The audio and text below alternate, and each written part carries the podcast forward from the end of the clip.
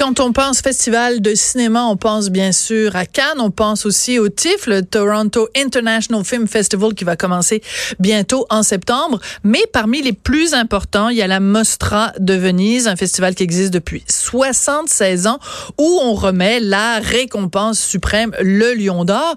Et cette année, encore une fois, controverse à la Mostra de Venise parce que sur les 21 films en compétition, il y en a seulement deux qui ont été réalisés par des femmes. Il y a beaucoup de gens, dont la directrice du jury, la présidente du jury, qui dit, ah, mais il faudrait faire des quotas, il faudrait que ce soit 50-50. Et le président du festival a dit, no way, on fera, euh, il y aura plus de films de femmes le jour où les femmes feront plus de bons films. la comprenez-vous? Il dit jamais il y en aura des quotas tant que moi je suis là. On va en parler avec le chroniqueur et critique de cinéma Michel Coulomb. Bonjour Michel. Bonjour Sophie. Écoute, euh, moi je trouve qu'il a des couilles ce monsieur, le président. Oui, il a des couilles. D'une part, il a dit no way en italien, mais surtout, euh, Monsieur Barbera, il est plus là depuis pour très longtemps hein, parce qu'il va quitter son poste. Oui.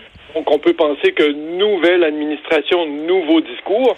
Et la question qui se pose, et c'est celle exactement que tu présentais, c'est celle de la poule et l'œuf. Ouais. Il se fait moins de films par des femmes, donc on en sélectionne moins.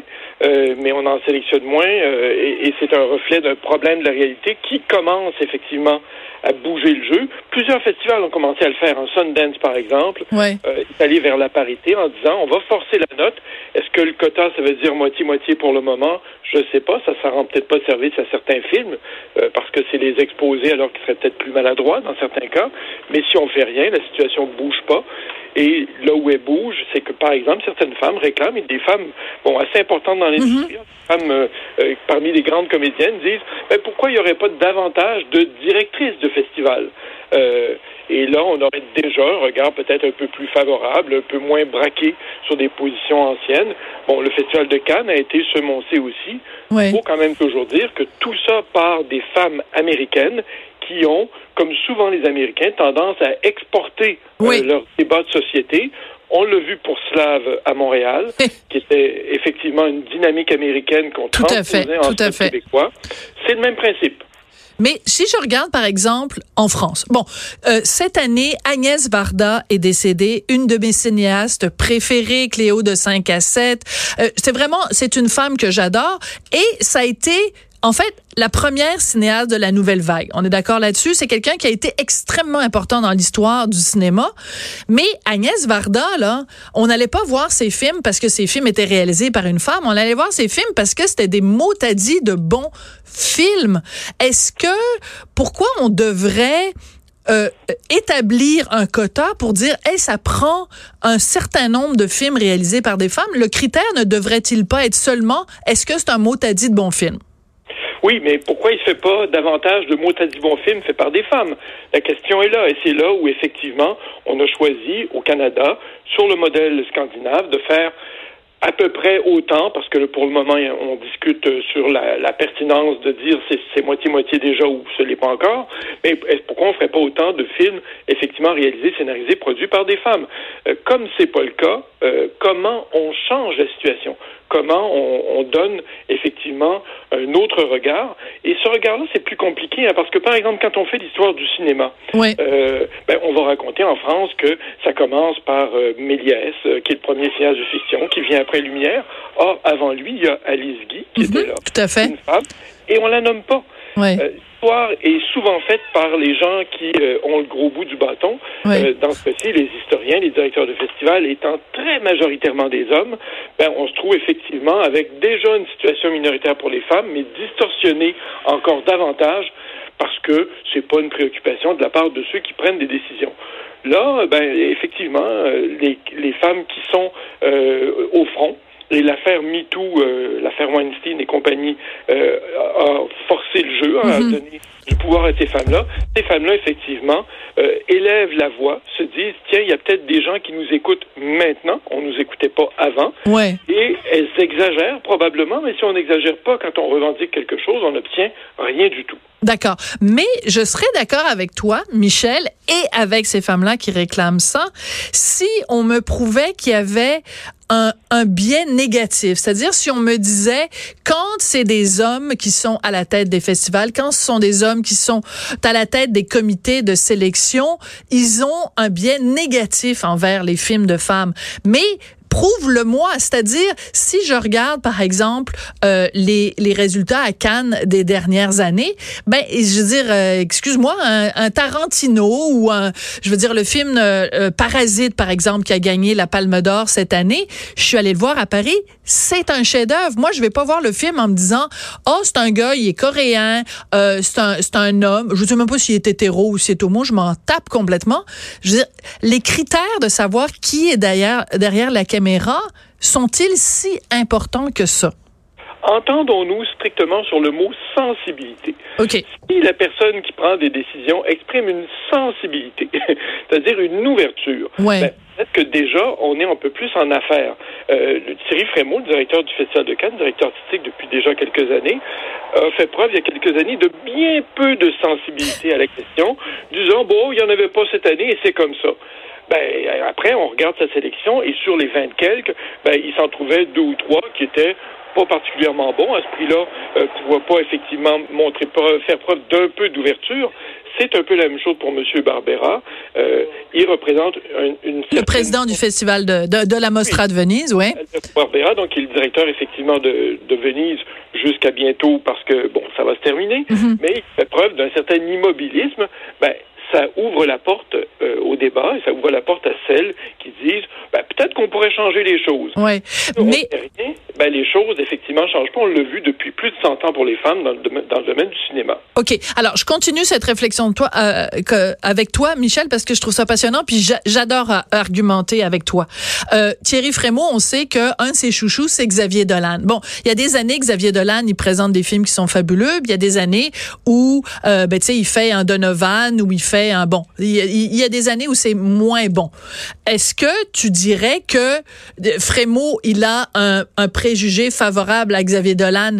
Parce que c'est un garçon, que si Xavier Dolan s'appelait Xaviera ou qu'il s'appelait Monia Dolan, qu'il n'aurait pas cette même sensibilité face à son œuvre? Ben, là, d'une part, on n'est pas Thierry Frémaux, ni toi ni moi, donc on on va pas faire ça. Mais par exemple... Non, mais tu dis, tu dis par contre, tu as dit par contre tout à l'heure qu'il y a quelques années, il a fait preuve de, d'insensibilité ou d'immobilisme. Non, c'est-à-dire qu'on lui a dit, ben, il n'y en a pas de film de femmes cette année dans votre sélection. Je crois qu'il y a eu une année sans, ou peut-être qu'il y en avait un seul. Puis il a dit, oh, ben, franchement, c'était comme ça cette année, et puis, euh, ben, c'est pas grave. Ben, là, il y a quand même un manque d'ouverture. Euh, il fallait effectivement peut-être tendre la, main. Et, ce que tu dis donc sur Xavier Dolan, on va, on verra comment ça s'applique, par exemple, à Monia Chokri. Elle a été, elle aussi, dans le giron du Festival de Cannes, bien accueillie cette année à la quinzaine, mhm. pas la quinzaine, mais à un certain regard. La femme de mon frère, ouais. Est-ce que d'emblée, on va décider au Festival de Cannes qu'on lui euh, donne un ticket pour la compétition, comme on le fait pour Xavier Dolan à son film suivant, ben, c'est un peu ça. Les festivals ont une politique d'auteur. Donc, effectivement, il y a des mhm. réalisateurs qui ont des abonnements. C'est ce qu'on proche au Festival de Cannes. Et, Cannes a fini par s'ouvrir un peu. On leur demande, depuis quelques années, vous pourriez pas avoir la même politique d'auteur, qu'en est une, effectivement, qui consiste à mettre en lumière des œuvres euh, plus que certaines autres, pourriez pas faire preuve d'un peu plus d'ouverture? Bon, ça pose toute la question, puis aux États-Unis, la question est fondamentale. Il y a très peu de femmes euh, qui arrivent à prendre leur place comme réalisatrices. Hein. Il y en avait à la période du muet, elles ont disparu, on les a anéanties quand le parlant est arrivé. Ça revient tranquillement. Euh, ben, ces femmes-là, effectivement, disent aujourd'hui, on voudrait pouvoir faire des films, on voudrait que nos films soient montrés, on voudrait qu'on les reconnaisse comme des œuvres aussi. Euh, pourquoi pas? Oui, pourquoi pas. Et puis écoute, hein. écoute, de toute façon, c'est euh, quand les femmes font des œuvres. Par contre, il faut pas que quand on les critique, elles disent "Oh mon Dieu, vous avez pas aimé mon film parce que je suis une femme." Et c'est un petit peu, si je peux me permettre, ce qui est arrivé avec Monia Chokri quand elle a présenté euh, son film en France. Elle a donné plusieurs entrevues en disant "Ouais, mais les gens qui ont pas aimé euh, mon film, c'était des vieux hommes blancs dans la cinquantaine." Et ben moi, je me suis amusée. Je pas si vu mon texte, je me suis amusée à aller sur plein de sites de plein de médias en France où c'était des femmes, des jeunes, plein de gens de toutes sortes de catégories qui n'avaient pas aimé son film et qui l'avaient trouvé hystérique. Alors, Cela dit, elle a peut-être un peu hérité du discours de Xavier Dolan qui a tendance à jeter vraiment des sorts à toutes les personnes qui n'auraient pas aimé ses films. et, et donc, lui, de la même façon, a une hypersensibilité. Bon, je crois qu'il a un peu cessé maintenant, mais euh, vraiment, il engageait des joutes avec les critiques qui osaient dire que tel film était moins bien, tel autre l'était, puis euh, vraiment, euh, sur la place publique, il les dénonçait.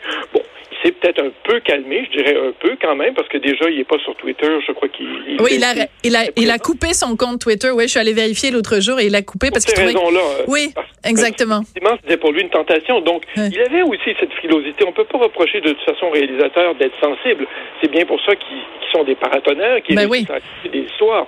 Bon, je crois pas qu'il faille voir les femmes comme qui réussissent à faire des films, parce que ça demande de la détermination à faire un film, comme des porcelaines euh, qui s'effondreraient chaque fois qu'on va leur souffler dessus. Donc ça, ce serait quand même un peu exagéré. Je pense qu'il faut leur faire un peu de place et au moins constater, comme on le fait par exemple pour les Noirs aux États-Unis, pour la diversité en général au Québec, euh, que cette partie de la population, qui dans ce cas-ci, ça donne à être la bonne moitié de la population, est sous-représentée. Et comment on procède? La poule et l'œuf plus de directeurs de festivals qui seraient des femmes, il y aurait forcément un regard différent. Un regard différent, mais pas forcément pro-femme, parce que pour avoir déjà eu... Un, regard non, non, non. différent, c'est sûr. Et un regard différent qui probablement serait un peu plus sensible à ces questions, chercherait des façons peut-être oui faire entrer les films euh, rapidement, Michel. Dans certains cas, mais par une section parallèle, leur donner une place, euh, s'assurer qu'effectivement euh, il y a une attention particulière qui leur soit accordée pour que ces cinéastes-là grandissent aussi avec les festivals. Parce que Xavier Dolan, par exemple, pour prendre toujours ce cas-là, il a grandi au festival Absolument. Absolument, tout à fait. Bon, merci beaucoup, Michel. Ça a été vraiment un plaisir. Puis écoute, tu iras voir mon. Je fais une petite entrée de blog là, un homme qui a des couilles, et je suis bon. Ben, je, m'exprime plus longuement et je suis évidemment, euh, moi, tout à fait d'accord avec euh, Monsieur Mostra de Venise. Ça a été un plaisir. Michel Coulombe, donc, est chroniqueur et critique cinéma. Oui, on se retrouvera pour le Festival de Berlin. Ça va recommencer. Exactement. à plus tard, Michel. Bye.